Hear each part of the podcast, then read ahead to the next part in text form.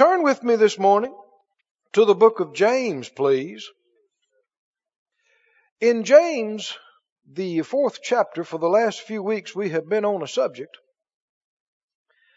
concerning submission and authority.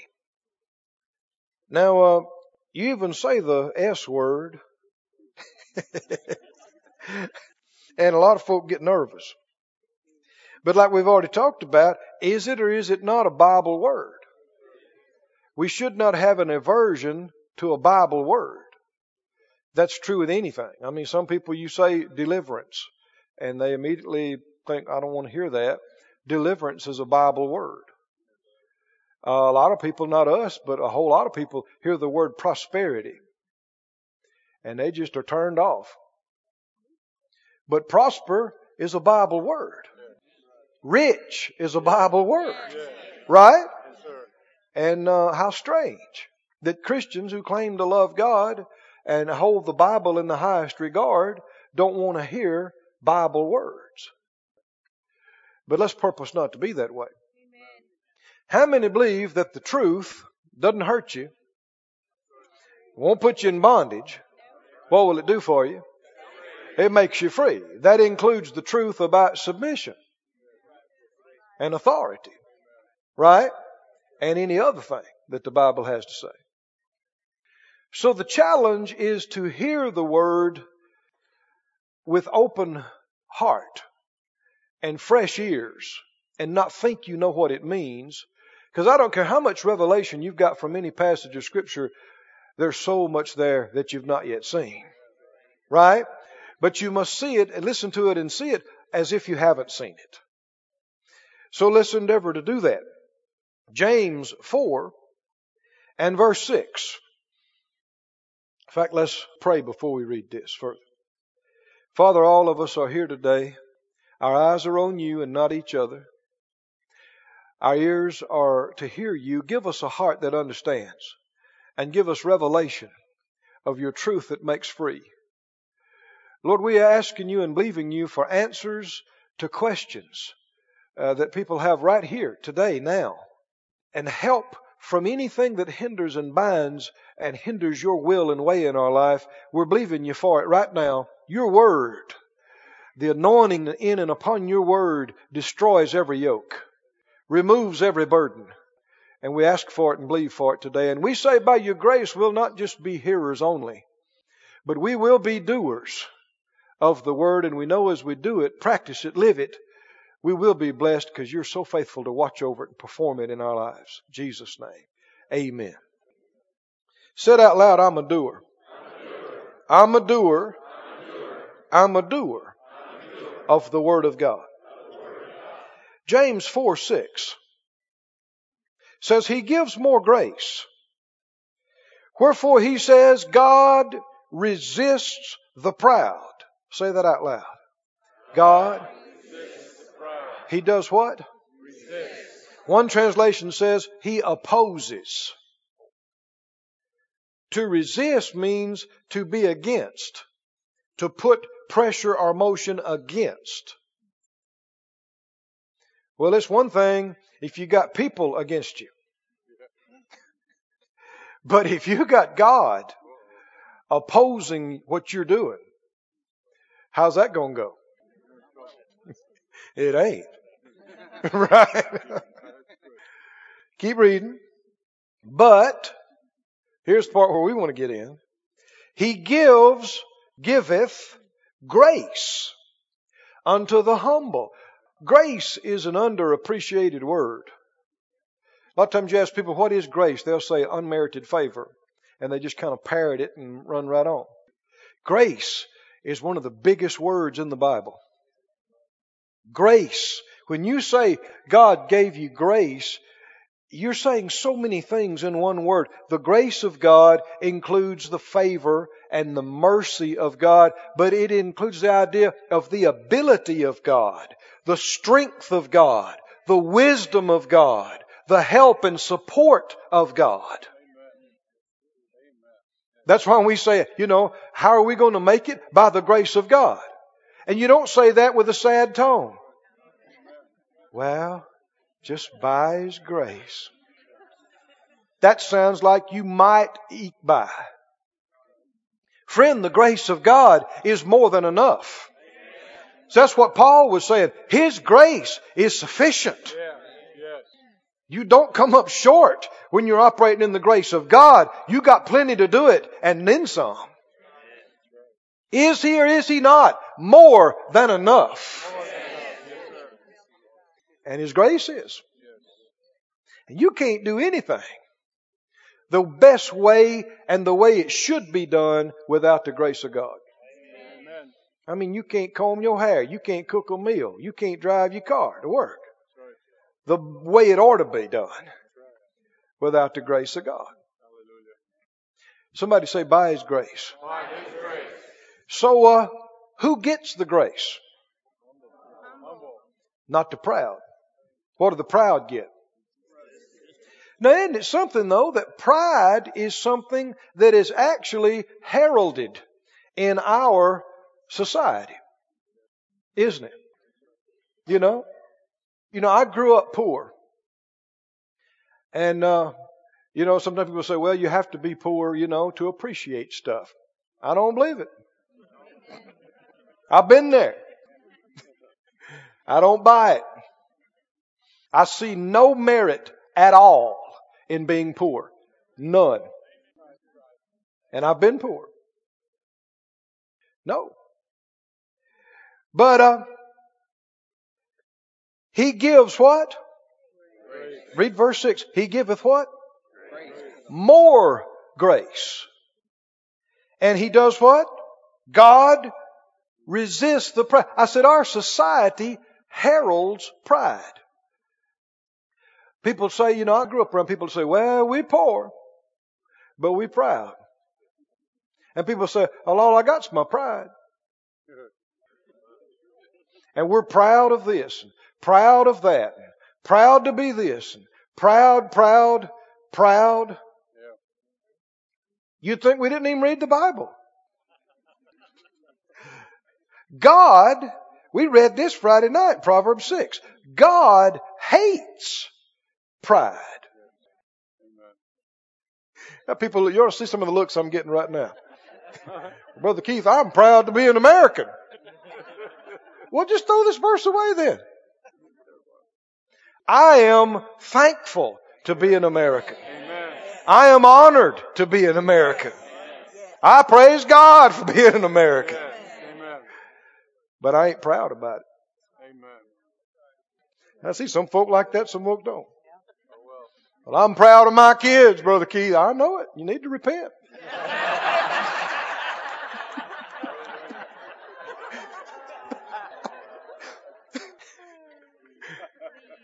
Be thankful for your children. Be blessed by it. Amen? Let, let me help you out here. Some people are struggling right now. They're like, I don't know what to do, what to say, but here's a word. Honor. Understanding the difference between pride and honor, and it's huge, will unfold volumes to you. God is a God of honor, but He hates pride. Are you with me now? You said, boy, they did me proud. No, they honored me. Right? Big difference. Now, why am I saying all this? Well, what did the text say? God resists the proud. Do you want to be opposed by God? No. What do you want? You want the grace. You want God's help. You want His favor on your life. You want His ability coming up in you. Who gets that? Not the proud. The humble. Pride is a deal. It is a big deal. When the Lord first started dealing with me, in fact, I'm going to read a scripture today that when I was a teenager, the Lord revealed it to me. And uh, through the years, it just has grown and grown in me. I had no idea how much pride was in me and in my family and in the way we grew up. And pride is not something that you just defeat one day and put up a flag and go, I whooped it. Pride is the nature of your flesh. And it's like selfishness. It's with you every day. And so much of what, there's tragedies that happen every day. Uh, let me give an example. On my mother's side, the previous two males before me were killed when they were twenty-one. Gunned down. And it's interesting how the devil works. My great-granddad was shot six times when he was twenty-one. My granddad was shot, I think, two or three times. Well, it's about all it takes. When he was twenty-one. And uh, I was the next man on my mother's side there of the family, her dad and her dad's dad. Then I was the first boy. And it's interesting how the devil tries to work. When I was a little boy, my grandmother or my mother's mother would show me pictures, and different ones show me pictures of my granddad in the casket. That's the only one they had. And they say, you know, you look just like him. And then they'd cry. You know, people need to think about what they're telling young, impressionable children, don't they? Well, that happened, I don't know how many times over years. And by the time I got to be about thirteen, I didn't know about fear and the laws of faith. And I didn't know all that stuff. But these thoughts had come to my mind. You're next. Because, see, people like to think about, isn't that strange? He died at twenty-one, gunshot. His dad died at twenty-one, gunshot. And who's the next male? You. And these thoughts would come to uh, my mind. You know, isn't that strange? I'd lay in the bed at night. Isn't that strange? And this thought would come, you'll never make it past twenty-one. It's a, you know, it's something on your family. It's, you know. And uh, to make a long story short, when I was twenty-one, I was supposed to meet, I was doing some trucking, and I was supposed to meet a guy in a certain place that um, he and I were supposed to hook up and handle some loads and stuff. And uh, I found his truck, and I came up, and I tapped on the door. No answer, no answer. I tapped on the door. No answer, no answer. Finally, I left. And came back later, realized, he said, that was you? I said, yeah.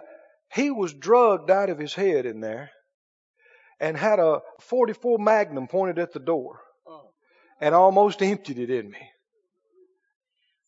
Well, thank God. Amen. About, you know, several years before that, I got a hold of faith. And believe in God. And any time that thought had come to me, I'd cast it down. I said, no, it's not going to happen to me. No, I don't care what happened to them. I'm serving God. And he keeps me. Well, see, the devil had me set up. But God thwarted it. Amen. But let me back up a little bit. You know how my granddad and dad got killed? Pride. My granddad, for instance, I should say my granddad and great-granddad, a man called him a liar. And he started, the guy was standing on a porch, and he started up the steps with a pocket knife for him. And he had a revolver in his hand. And he just emptied it in him. Same kind of thing. Well, see, the men of my family were taught, you don't take any lip. And anybody say any kind of remark about your wife or your kid or anything, you take them down. Well, see, that's pride. Did you hear me? And that in that, you do not have God's protection. You've left him. You're not willing to do what he, you're not being led by the Spirit. You're being led by your pride. You don't talk about my wife like that. Do you hear the emphasis? Yeah. See, it ain't so much about your wife. My wife. Yeah. My. You don't talk about my boy like that. It ain't so much about your boy. It's your pride. And people, oh, if the Lord led us and we had time, people choke on this. So many lies are told. because of pride. So many wrong impressions are left. So many people won't repent. They won't deal with stuff because of pride. Now, I'm saying all that to just reiterate what happens to you when you're operating in pride. You are opposed of God. You are resisted by God. And how's the only way you and I are going to make it? By the grace of God. Who are the only people that get that? Humble. The humble. Now keep reading. The next verse. He said, verse seven, how does it start? Submit yourselves, therefore, to God. Resist the devil, and he'll flee from you. Say it again. Submit yourselves, Submit yourselves to God. To God. Resist the devil, Resist the devil. And he'll flee from you. Now, he hasn't changed subjects. Here has he. What about when you're in pride? Are you submitting to God? No, you're submitting to the enemy. What about when your pride is pulling on you, but you refuse to yield to it and you humble yourself? Well, you're submitting to God. Can you see that? I know it's the same story all through this place. So many dumb things I did as a kid and a teenager. Why? Anybody ever heard of daring? Yeah. What's wrong with you, Moore? You chicken? We did some dumb stuff. You too? Thank God for the mercy of God. Well, why would you do it? Your heart inside you saying, don't do it, don't do it, don't do it. But you go on and do it anyway. Why? Pride. Pride will get you killed. Pride will cause you to be opposed of God. Young people, our young people, be smarter than a lot of folks in here were, adults. Amen. Let me tell you what people respect. Not you jumping when they say froggy and talk about pride. You being so secure in who you are and who your God is, you look at them and say, I ain't got nothing to prove to you. I'm going home. Amen. Drink a milkshake. Yeah. Huh? Now, people respect that. Because their whole deal is they're so insecure, they don't know who they are. They're trying to prove to somebody who and what they are. They don't know their self. That's right. Amen. Don't have an identity. Oh, but when you know who you are in God, and you know, you don't have to prove anything to Him. Jesus already proved everything on your behalf to Him. You just rest in Him, and you follow your heart. And don't be a fool. Now notice the very next verse. He said, uh, submit yourself to God. Resist the devil. He'll flee from you. Is submission a good thing? Yes, oh, it's a good thing. What's the very next verse say? Draw nigh unto God. Draw near unto God, and what will happen? Does all this go together? Yes, yes it does. Draw near unto God, and He will come near to you. Who initiates this? Man, this is so significant. The Lord got a hold of me last weekend while I was down in uh, Houston, started talking to me about this.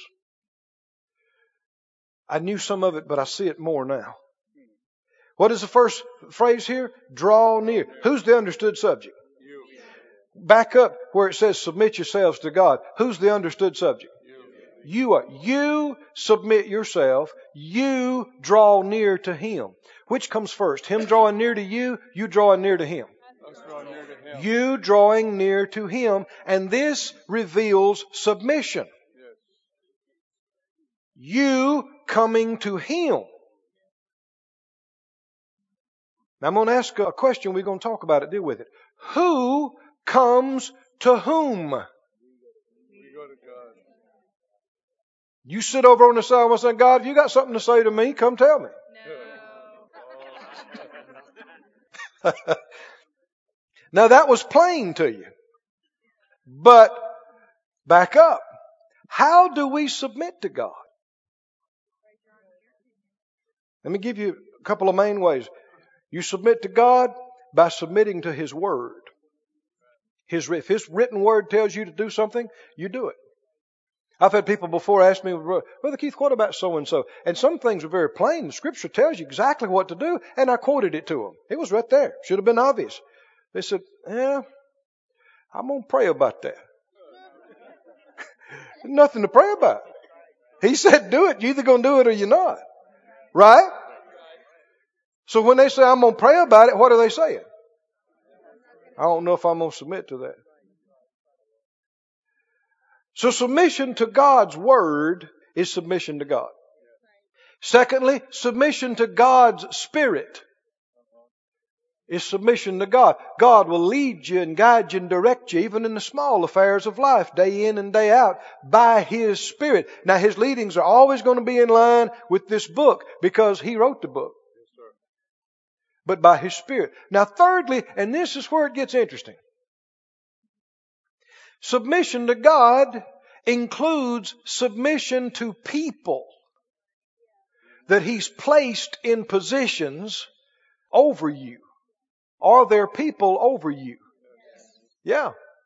And Romans tells us in the thirteenth chapter. In fact, let me just read it to you out of the N I V. Romans thirteen says, everyone must submit himself to the governing authorities, for there is no authority except what God has established, and the authorities that exist have been established by God. Consequently, he who rebels against the authority is rebelling against what God has instituted, and those who do so will bring judgment on themselves. Is it of God that there is a structure of authority? Yes. That there is rank? Amen. Yes. We talked about this. In the family of God, we are all equally loved and valued, and we all have equal rights and privileges to being saved and filled with the Spirit and healed and prosperous, et cetera. But in the kingdom of God and the army of God, we do not all have the same rank. We do not all have the same place. Phyllis and I are the pastors of the church here. We are the under shepherds of the great shepherd. But we are the heads of this church family. You understand that? Yes. And uh, that doesn't mean that we are better people than anybody in the church. It doesn't even mean that we know more Scripture than anybody in the church, or that we're necessarily more spiritual than anybody in the church. We ought to be spiritual. We ought to know the Word, but it doesn't mean that. Or that we're smarter. But what the issue is, is are we called to this? Did God choose us and place us here? Yes. If He did, then He's going to give us, already has given us, and will give us anointing and grace to lead this that nobody else will get. Amen. Not because of who we are personally, but because of the placement. Amen. Yes. Oh, can you see this? Yes, sir. I think sometimes people don't realize. They try to think, well, I think I'm just as spiritual as they are. Well, you may be. You might be more spiritual. But that don't mean you're qualified to lead. Because the qualifications for leading is the anointing and the grace. I know some good friends of mine overseas. A while back, uh, I was talking to the lady by telephone, and uh, they were planning a trip to the exact city, I forget the name of it, where the tsunami hit. But this was a month before it happened. And uh, this woman is a very spiritual woman, very spiritual. I mean, knows the Word, powerful minister, woman of God. And she actually was in ministry some time before her husband was. But they, she wanted to go, and the kids wanted to go to this beach. I, y'all might remember the name of it. The very one that was hit the worst. And uh, a few weeks before that, her husband says, no, I don't want us to go. And she thought, why? We want to go. We got it all planned. We got it. He said, no, I have a check about it and I don't want us to go. Well, she submitted to him. And uh, when it happened, they would have been right there, having their vacation. And the tsunami hit and wiped that place out. And she's like, wow, God saved our family. Yeah. Through her husband's Amen. Leading. She's thinking, well, I, she's such a spiritual woman. Yeah, but she's not the head of the family. God's going to give the head of the family things He's not going to give anybody else. It doesn't mean they're more spiritual or smarter or more intelligent or superior. Are you with me now? It's like in the military when the general sends orders. He doesn't send it to the private. The private... Oh, you ought to see some of the faces I'm getting across this crowd. You may not be able to respect everything that a person in authority says or does. But you must respect the place. Or elsewise, you disrespect God who put the people in the place. Can you understand some of this now? Are you with me on some of this? This is so important. God gives me things for this church. Not because I'm smarter than everybody in the church, just because it's my place. And I would, he would give me things about the leadership of the church that nobody in this church could get. Did you hear me? Because it's for the leader. Doesn't make me superior in any way. It's just the place. Say it out loud, God's choice. God's choice. And God could put somebody else here. So in whether it's a head of a family, head of a church, head of a business, whatever it is, the headship is going to get things from God that other folk don't get. And God choosing them and putting them there is their qualification. Now go with me to Numbers twelve and let's begin to see some of the most vivid pictures from the Word of how this works. Where the problems come in, why they come in. Numbers twelve, this is the passage of Scripture that I read as a teenager that God began to put something in my spirit that I can't tell you the value it is to me. Have to talk in tongues, still couldn't tell it. But as a young man, a teenager, I felt in my, I began to draw closer to the Lord and I felt that I should read the Bible. So I started in Genesis and I got to here, Numbers. And I was sitting in a chair reading in chapter twelve. I was beginning to read the Bible through. And chapter twelve says, Miriam and Aaron spoke against Moses because of the Ethiopian woman whom he had married, for he had married an Ethiopian woman. Now, um, Ethiopian literally does mean dark. These, uh, uh, Miriam and Aaron were dark-skinned people. And Moses too.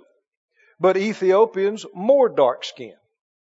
I don't know what it had to do with. It must have been something about her being Ethiopian because that's what it says. Right? Did you know? A lot of people haven't made this connection. But when you press into it, you'll see that racism and evolution go together. Lies. You know, it is so ignorant to judge a person because of their complexion. Isn't it? But racism, excuse me, prejudice goes far beyond skin color. People judge people just because of the church they go to. Are there people that are prejudiced against wealthy people? Aren't they? They're prejudiced against Baptist people. They're prejudiced against Catholics. They're prejudiced against this one or that one. Uh, they're prejudiced against poor people. Prejudiced against old people. Prejudiced against young people. The prejudice is just unending. But it's ignorant. But Miriam and Aaron, now who are they to Moses? Brother and sister. See, family, you got to watch. Just because you're family or friends doesn't mean you have a right to speak up when it comes to the things of God. And they didn't see that this day. They spoke against him. Now, didn't just say they went to Moses and talked to him about it. They spoke against him. That must have meant they spoke to other people about it. And they said, has the Lord indeed spoken only by Moses? Has he not spoken also by us? Let's just stop right here. What are they saying? We hear from God too. We're spiritual too. Right? Have you heard any of this in modern times? And the Lord heard it. Now the man Moses was very meek above all the men which were on the face of the earth. That's the verse the Lord spoke to my heart. I mean, it came into my spirit that day as a teenager. And the Lord talked to me. I don't mean I heard a voice, but he said, did you see that, Keith? I thought, yeah, he was meek. He said, no, he was the meekest man on the face of the earth. I thought, yeah. To me, I didn't even think that was that great a thing then. To me, meek meant weak. You know, I wasn't spending my days and nights thinking about how I could become more meek. I want to be strong. The meekest are the strongest. And uh, he said, did you also realize that he was the most used man of me in his generation? I thought, uh-huh. And I made the connection that day. I thought, the most humble is the most used of God. Well, that makes sense when you look at our text. Who gets the grace? The humble get the grace. Well, the more grace you got, the more you're going to be able to do. Right? The more used of God you're going to be. And I began a quest that day to learn what it is to be meek and humble. And what I learned for the next several years was what it wasn't. And I'm still learning that. It's not what a lot of people think it is. There's a lot of phony humility around. Fake stuff. But now, Moses, verse four, the Lord spoke suddenly to Moses and to Aaron and Miriam, and he said, come out, you three, to the tabernacle of the congregation. That sounds like meet me out behind the woodshed. That's only much worse. And they three came out. And the Lord came down in the pillar of the cloud and stood in the door of the tabernacle and called Aaron and Miriam, and they both came forth. And he said, now listen, guys, I know y'all have the Spirit. And I know y'all know me. And I want y'all to work together. Y'all need to work together on this and sit down and everybody share their opinion and just talk and work till you get to. Because you all have the Spirit and you all know me.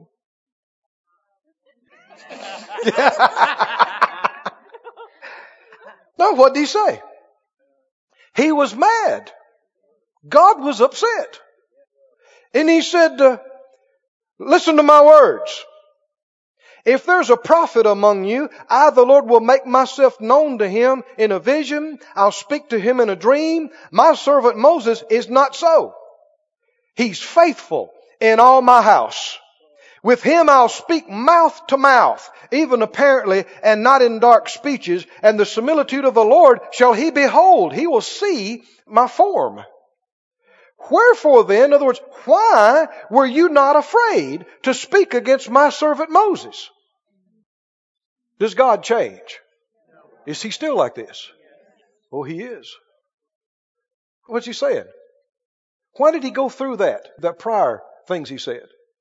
What's he saying? I picked him. I talked to him. He's in my presence. Right? Why were you not afraid? Well, why should they be afraid? Well, because of what's happening right now. Right? They thought they had something to say about Moses' choice of wife. And here they are face to face with God. You know they didn't think this was what was going to happen. They wouldn't have done it. Friends, this is so, so serious. People just say all kind of stuff about people, and they don't have any caution about any consequences. The anger of the Lord was kindled against them, and he departed. And you know the story. When he left, his protection left, his presence left, and boy, destruction came in. And leprosy came on Miriam, and there were problems, and it was only through Moses' intercession for her that she was restored. Do you suppose they thought twice before they had stuff to say in the future? Go with me to the book of Acts real quickly. Hold your place there in Numbers. We're not through with that. Go to the book of Acts. Acts toward the end of the book here. twenty-three. I'm going to say it again. You may not be able to respect or appreciate everything a person in a place of authority says or does or is. But you must respect what? The place. The place. Did you notice there was no discussion about Moses' wife? They thought that was the issue. We don't hear whether God liked the choice of wife or whether it was his idea. We didn't hear anything about it. Right? Why? Because when they started speaking against him, all that's out the window. See, people think these little things are the issues, and they're not. It's heart. And it's respect for God. Notice this. In Acts twenty-three, Paul has been taken into custody here. And verse one, he stood up and he said, "Men and brethren, I've lived in all good conscience before God till this day. And the high priest Ananias commanded them that stood by to smite him on the mouth. And he said, God's going to smite you, you whitewashed wall. You sit there and judge me after the law and command me to be smitten contrary to the law." You ever been slapped real hard? You ever been hit real hard? I don't care how spiritual you think you are.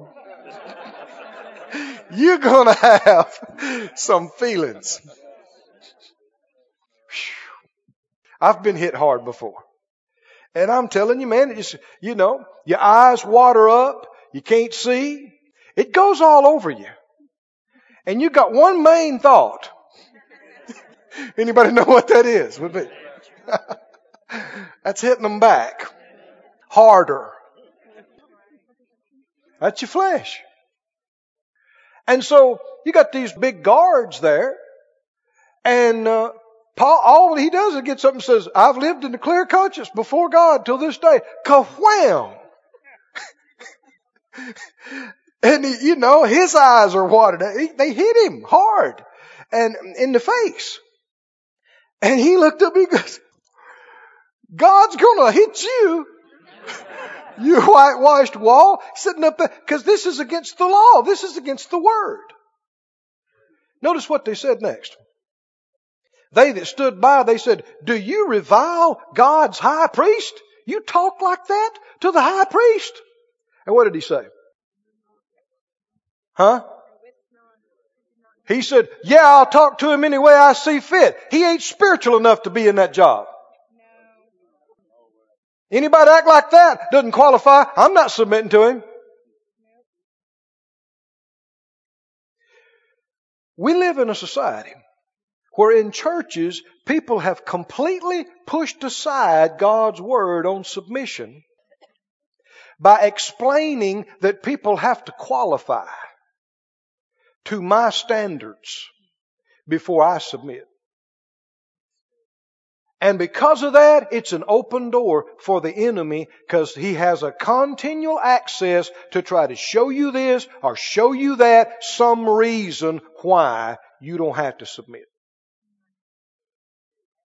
Do you hear this now? Notice what Paul said. What did he say? He said, I wist not. That means I did not know, brothers, that he was the high priest. He didn't recognize him for some reason. He didn't know that's who it was, because he says, it is written, you shall not speak evil of the ruler of your people. Basically, he apologized while he's standing there with his nose and mouth bleeding. Why? Can you respect what this man just did? No, it's against the word. Well, why would you apologize? Because the man is in a place God has ordained. Well, he don't deserve it. Well, God's big enough to get him out. And it's not for you to say yay or nay about it. Now, this doesn't just apply to a few places, all up and down. In the home, in the school, on the job, at church, in government. Right? We may not be able to appreciate everything that a civil leader or authority says or does, but we must respect the place and show honor to the place. Paul apologized. He said, I didn't know, because it is written, you do not speak evil of the ruler of your people. How many remember we talked about Saul and David a week or so ago? Saul is a demon-possessed man. He's tried to kill David on more than one occasion, and David has it within his power. You remember that they were out there by themselves, and he could kill him. He had the opportunity. He said, oh, no, no, no, my hand will not be on God's anointed. He's talking about a demon-possessed man. Yeah, but God had called him. God chose the man, right? And so he said, I'm not going to touch him. I don't care what he's doing, because God picked him. And God can take him out, and he did. Wasn't long after that, God pulled him. Right? But you don't want your hand to be against it. How many remember the scripture says more than once, touch not my anointed? Serious. Go back to Numbers. Let's look at this. They got in trouble. And what you will see from here, thirteen, fourteen, fifteen, sixteen in this book, the next chapters, you see where this whole generation missed God's plan for their life.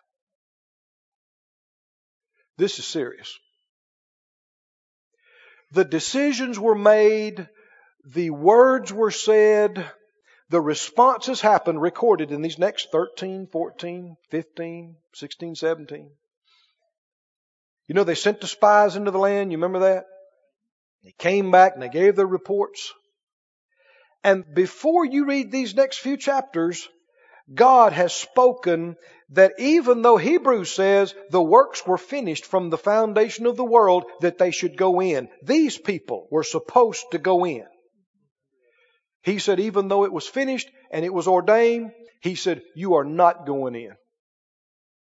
You're going to die out here in this desert, just like you said you would. They missed God's entire plan for their life. Do you know why? The psalmist sums it up by saying they rebelled against the commandment of God.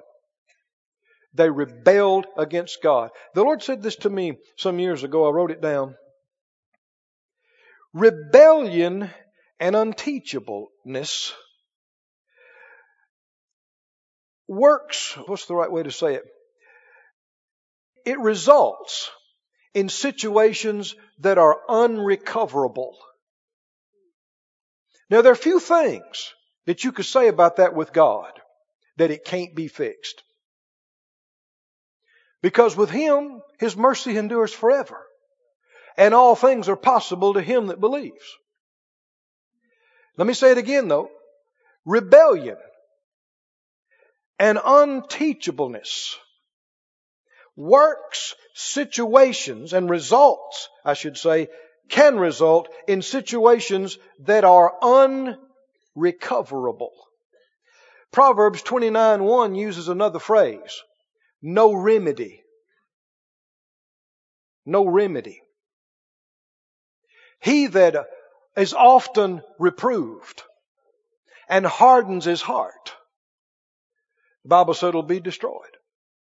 And that without remedy, there's no way to remedy it. Let's talk about this, the unpardonable sin. This is a situation with no remedy. But most people don't even know what it is and how it works. Hebrews talks about it. It says if an individual who has been enlightened and they've tasted of the heavenly gift and the powers of the world to come, if they fall away, it said it is impossible, do you hear that phrase?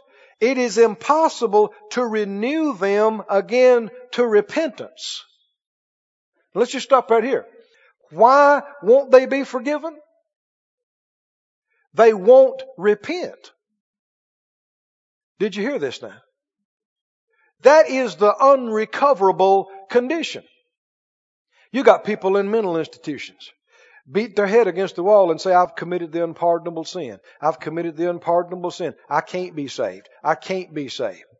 It's real simple. All you got to do is somebody that wants to talk about that, you ask them, do you want to be right with God? Are you willing to submit to His will and plan for your life? And if they say, oh yes, more than anything in the world, then there's no way they've committed that sin. Did you hear me? A person who's done this, they don't want to hear you. They don't want to talk to you. They don't want to hear about God. You can't get them to repent. So they won't be forgiven. Can you see this? Well, on lesser, if that's true concerning the most important thing, it's true concerning all the lesser things under it. Refusing to repent, being unteachable, being rebellious can result in situations that can't be fixed. Unrecoverable. Now, I know this is sober this morning, but it ought to be. This is serious business. How can you prevent from getting in that situation? Be teachable. Be correctable. Be willing to humble yourself. Right? Be willing to submit. Now look in uh, Numbers. You're there in twelve. Let's go on over. Uh... Numbers, the sixteenth chapter. Number sixteen.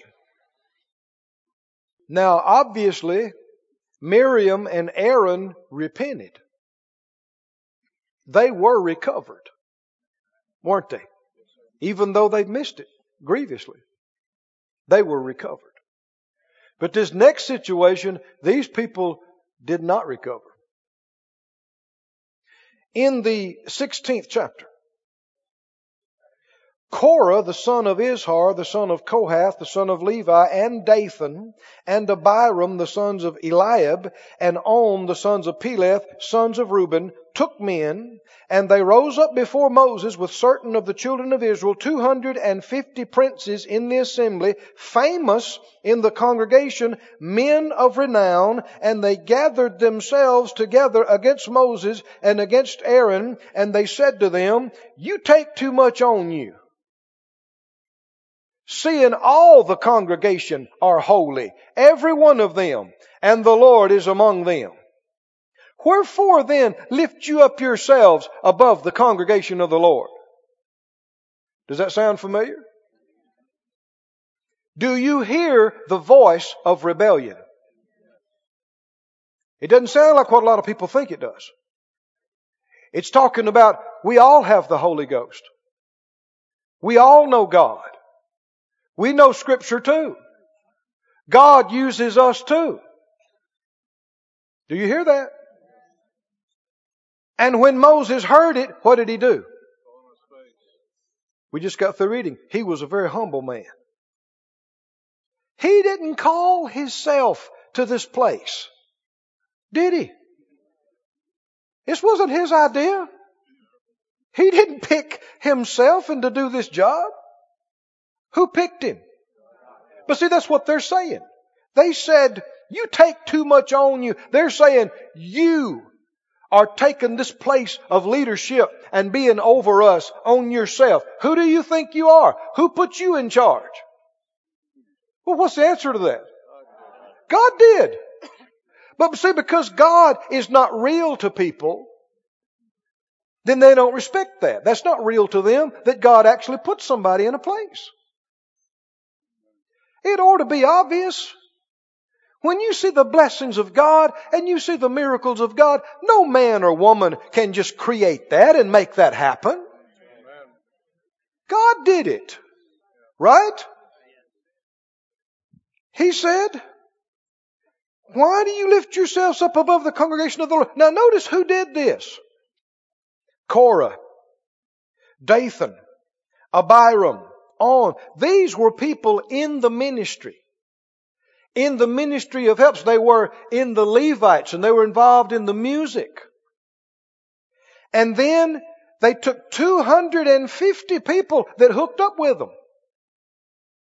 And these people were what? In verse two, they were famous in the congregation. People who were known. So the devil's not going to go after somebody that got saved two weeks ago that nobody knows. He wants to use people who are respected, who are known, people in position. Can you see this?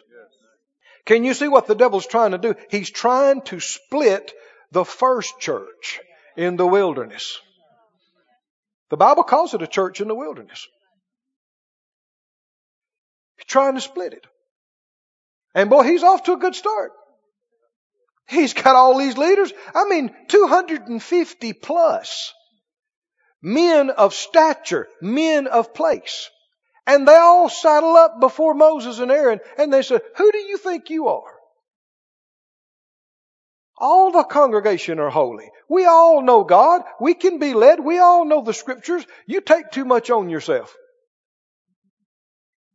Moses fell on his face because he knew they're in trouble. They are in serious trouble and don't have enough sense to even know it. He fell on his face. And then he spoke to Korah and to all his company. And he said, tomorrow, even tomorrow, the Lord will show who are his and who is holy. And will cause him to come near to him, even him whom he has what? Chosen. Whom he has chosen, he'll call him to come near to him. So this is what you do.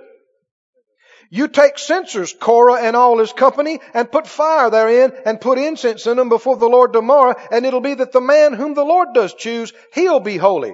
You take too much on you. That's what they accused him of. You take too much on yourself, you sons of Levi. These are Levites, the most prominent people in the helps ministry. Can you see this? And Moses said to Korah, hear, I pray you, you sons of Levi. Seemeth it but a small thing to you that the God of Israel has separated you from the congregation of Israel to bring you near to himself to do the service of the tabernacle of the Lord and to stand before the congregation to minister to him? And he's brought you near to him and all your brethren, the sons of Levi, and you seek the priesthood also? He said, God's picked you and your families. He's given you work in the ministry. He's using you. And that's not enough for you. You want the leadership. Listen, friend, unthankfulness is the breeding ground of rebellion. Unthankfulness. I should have this. They should do this. They should let me do this or the other. Or why don't I have this? Or... Notice. He said, for this cause, both you and all your company are gathered together against the Lord. For what cause? They seek the priesthood. They want the leadership. People start talking and saying, well, you know, uh, I just don't think they're qualified to lead anymore. I don't think, you know, I don't think the anointing's on them. And what they're not saying is the next part. Well, who would be? Well, I'm ready if y'all want me to. This is the very nature of what happened in Satan. Isn't it? it is his nature when he rebelled against God and was able to influence many of the other angels, wasn't he? And rebel against God. And man, God's crushed that thing. He hates it. Oh, he hates rebellion. How many remember the scripture said, rebellion is as the sin of witchcraft? You remember that? And stubbornness is like idolatry. And you'll even hear people bragging about being stubborn. Yeah, I guess I'm stubborn, but the Lord knows. Yeah, the Lord hates it. Now notice. Boy, we're having fun today, aren't we? And so Moses sent. Verse twelve, now get this. Moses sent to call Dathan and Abiram, the sons of Eliab. Let's just stop right here. Why do you think he called them? Now, he's already talked to them. He's calling these three men personally. He sent word. He said, y'all come see me. Why do you think he did that? This man has lived in the glory of God for forty days and nights. He talks to God face to face every day. He knows that they better not come out there tomorrow prancing with those censers, intruding into a place they're not called to. He knows how much trouble they're in. They don't. He's a meek man. What does he want? He wants them to come and let's talk and let's avert this. Right? Yes, sir. He said, y'all come see me. And what'd they say? Well, this is one of the most clear phrases of rebellion right here. What? We won't come. Oh, man. Their fate was sealed. They are now in an unrecoverable situation. They are an unfixable situation. Not because of God. Because of them. I know I hadn't been in the ministry helping Brother Hagin for a year or two, and I begin to see this stuff. It is all over the place, this rebellion. Friends of mine that I went to school with, Two years after school, two years, when we all got there, dumb as a post. Anybody know what I mean by that? Just, you talk about ignorant. And we sat at Brother Hagin's feet and the people that God had raised up under him, and just every day we're in awe. We're thinking, glory to God. We're learning so much. We're learning about praying and being led and faith. And two years, everybody say two years. Two years after we're out of school into the ministry, some of my own friends, some people that I went to school with, they said, well, no, no, Brother Hagin don't know about this. We're out beyond him now on this, on prayer. This was prayer. I thought, huh? In two years, he'd been in the ministry for nearly sixty. In two years, you learned what little you know under him and from him, and now you have gone off and passed him so far that he you can't relate to him anymore, and he can't relate to you in twenty-four months. Now that's a marvel. And there was some stuff, I'll be honest with you, there was some stuff during those days I thought was right, and I heard him get up and teach on it, and I thought, oh, he doesn't believe that. And I thought I had scripture for it too. But thank God I had enough sense to realize I'm in the second grade. There's so much I don't know. I'm just going to back off of this thing. And if it's right and it's God, I'll see it. And if it's wrong, but he's been there. He's heard this. He's seen this come and go. So I backed off, and oh, thank God, thank God. Just within another four or five years, several of the people I knew, they lost their ministries, they messed up, they and the stuff they were so gung-ho about, it wasn't God, it was flesh. Are you listening now? How many understand children? They get to a certain age, they think they know something. They think they know more than their parents. And the problem is, they're so ignorant, they don't know what they don't know. Isn't it true? You've been there. I've been there. And you grow a few years and your parents have learned so much. No. No. A few years later,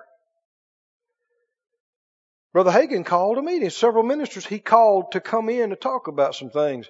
And I was one of them, and several other people. And there were some people that didn't come. Now let's just read this right here. What did it say? He called for them. What did he say? He sent and called for them. This is God's choice. His anointed. He says, guys, y'all come see me. And they said, no, we ain't coming. I don't know if you see that in your spirit, how serious that is. I'm not trying to be dramatic. This just is this serious. This resulted in an unrecoverable situation. What are they trying to say? I don't have to listen to you. Who put you in charge? What's the answer to that? God put him in charge. And so on this situation, I tried to contact some folk. I said, hey, Brother Hagin called you to come. Yeah, but I ain't coming. What? He ain't right. I said, even if he wasn't, he's your father in the faith. You grew up under him. Come and show your respect. You don't have to say a word. You don't have to say, I'm going to do this. I ain't going to do that. Just come and show your respect. I ain't coming.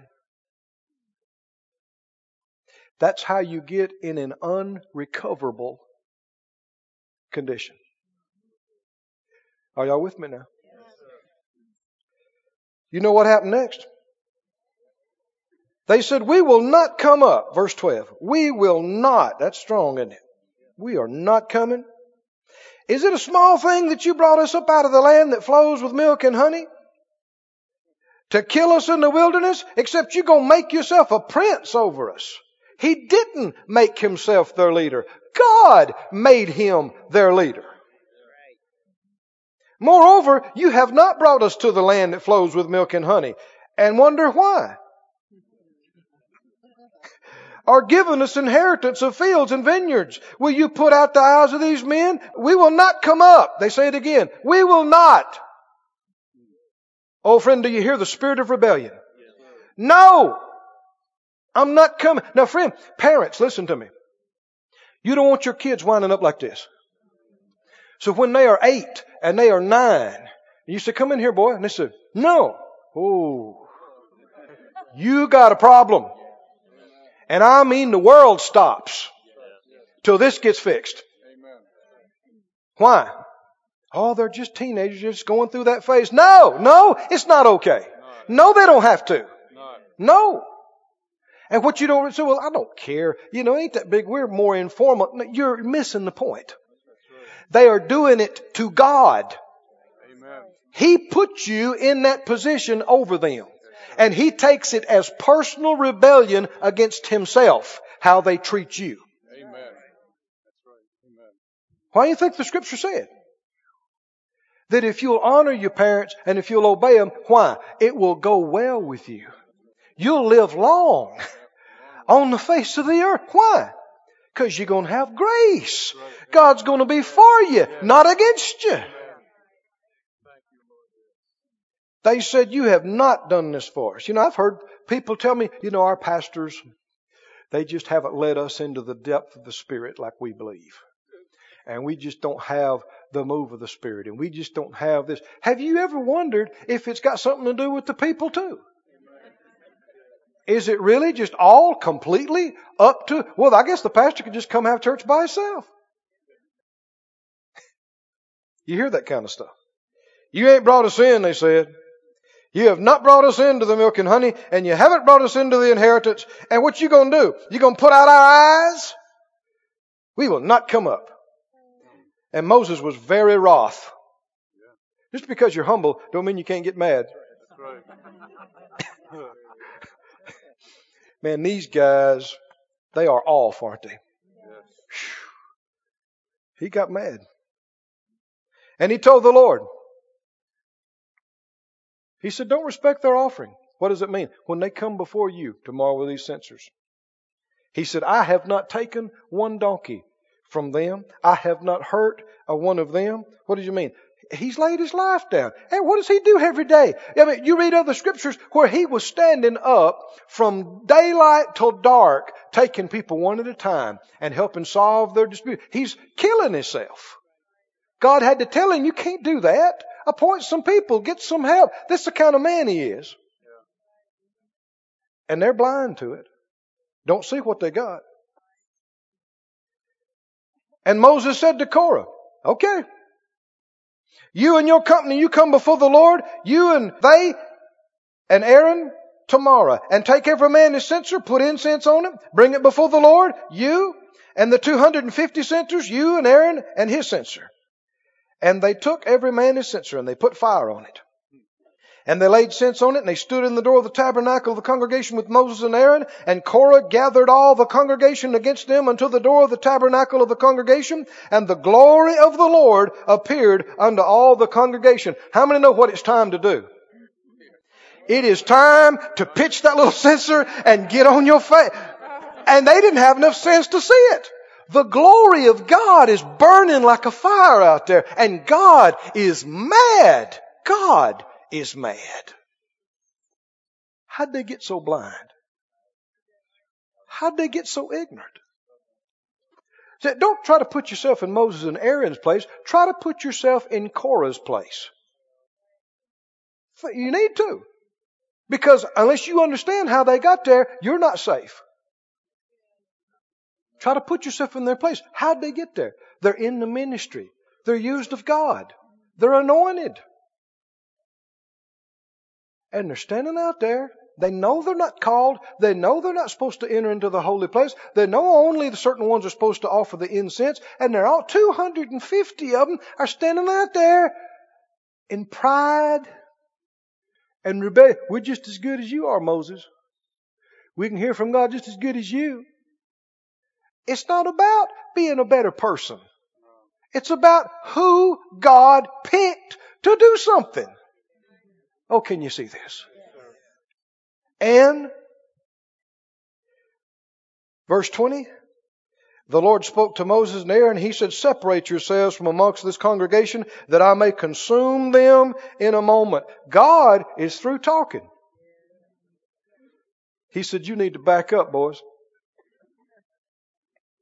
And they fell on their faces. Why? They said, God, the God of the spirits of all flesh, will one man sin and will you be wroth with all the congregation? See, they love these people, even now. They love them. They're trying to save them. And the Lord spoke to Moses. He said, you tell the congregation then, they better get up from about the tabernacle of Korah, Dathan, and Abiram. They better get their stuff out away from them. And Moses rose up and he went to Dathan and Abiram, and the elders of Israel followed him, and he spoke to them. He said, depart, everybody, from the tents of these wicked men. Don't touch anything of theirs, lest you be consumed in all their sins. So they got up from the tabernacle of Korah, Dathan and Abiram on every side, and Dathan and Abiram came out and stood in the door of their tents, and their wives, and their sons, and their little children. See, still don't see it. When everybody moves away from you, everybody gathers their stuff and looks at you and goes, bye, and, and runs.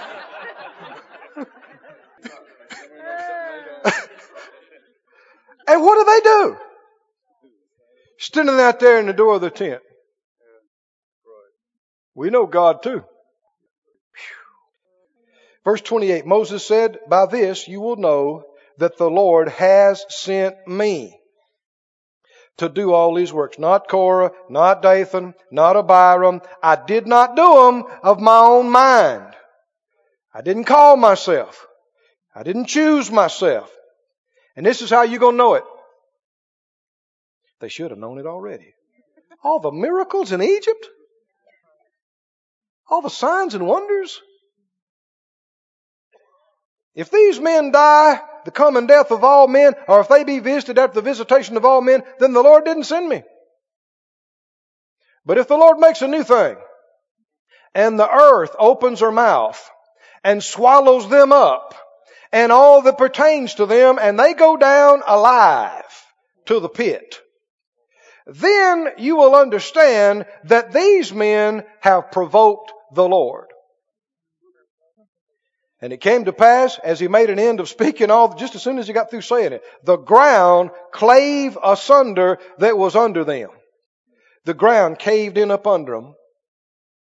And the earth opened her mouth and swallowed them up and their houses and all the men that pertained to Korah and all their goods, they and all that pertained to them. They went down alive into the pit, and the earth closed upon them, and they perished from among the congregation. And all Israel that round about them fled at the cry of them. And they said, lest the earth swallow us up too. Well, he told them to get away. Verse thirty-five, and there came out a fire from the Lord and consumed the two hundred fifty men that offered incense. I mean, there was a flash and then there were ashes.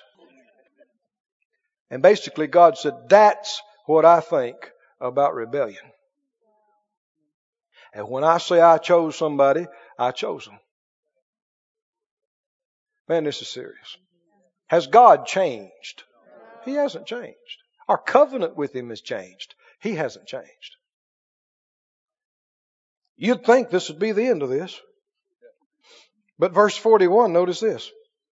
On the morrow, the very next morning, all the congregation of the children of Israel murmured against Moses and against Aaron. They said, you have killed the people of the Lord.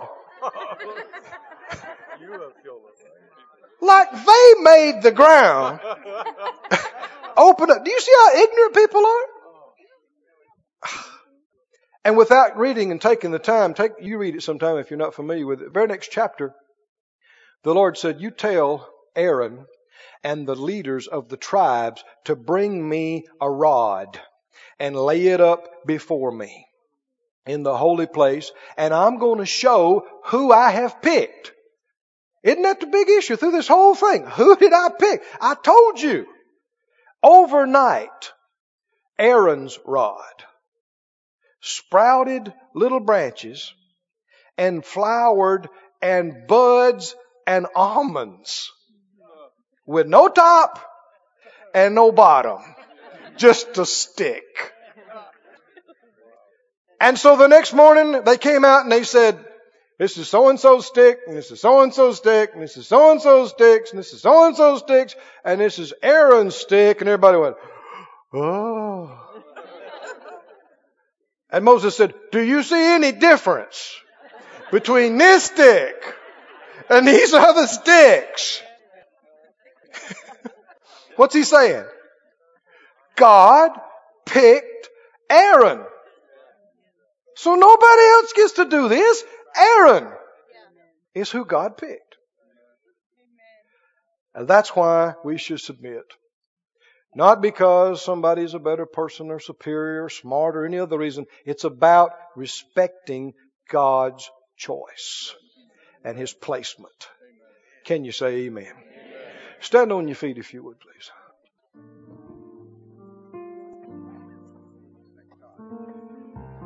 Oh, thank you, Lord. Thank you, Lord. Thank you, Lord. Thank you, Lord. Let's lift our hands and begin to praise God. Lord, we worship you. Lord, we worship you. We worship you. Oh, we worship you. We worship you. We worship you. We worship you. Worship you. We worship you. Oh, thank you, Lord, thank you, Lord, thank you, Lord, thank you, Lord. Glory to God, glory to God, glory to God, yes. Somebody said, well, that's Old Testament, Brother Keith. That's Old Testament. So? How about New Testament? Ananias and Sapphira looked Peter in the face and lied to him and fall dead on the spot. That's new covenant. Why? He said, you lied to the Holy Ghost when you lied to me. See, should they have been afraid? to lie to the man of God. But they weren't. I believe God is telling us all these things so we can be protected, so we can be spared. Do you believe that? Close your eyes. Begin to lift up your hearts. I'm going to lead you in a prayer. Say out loud, Father God, I worship you.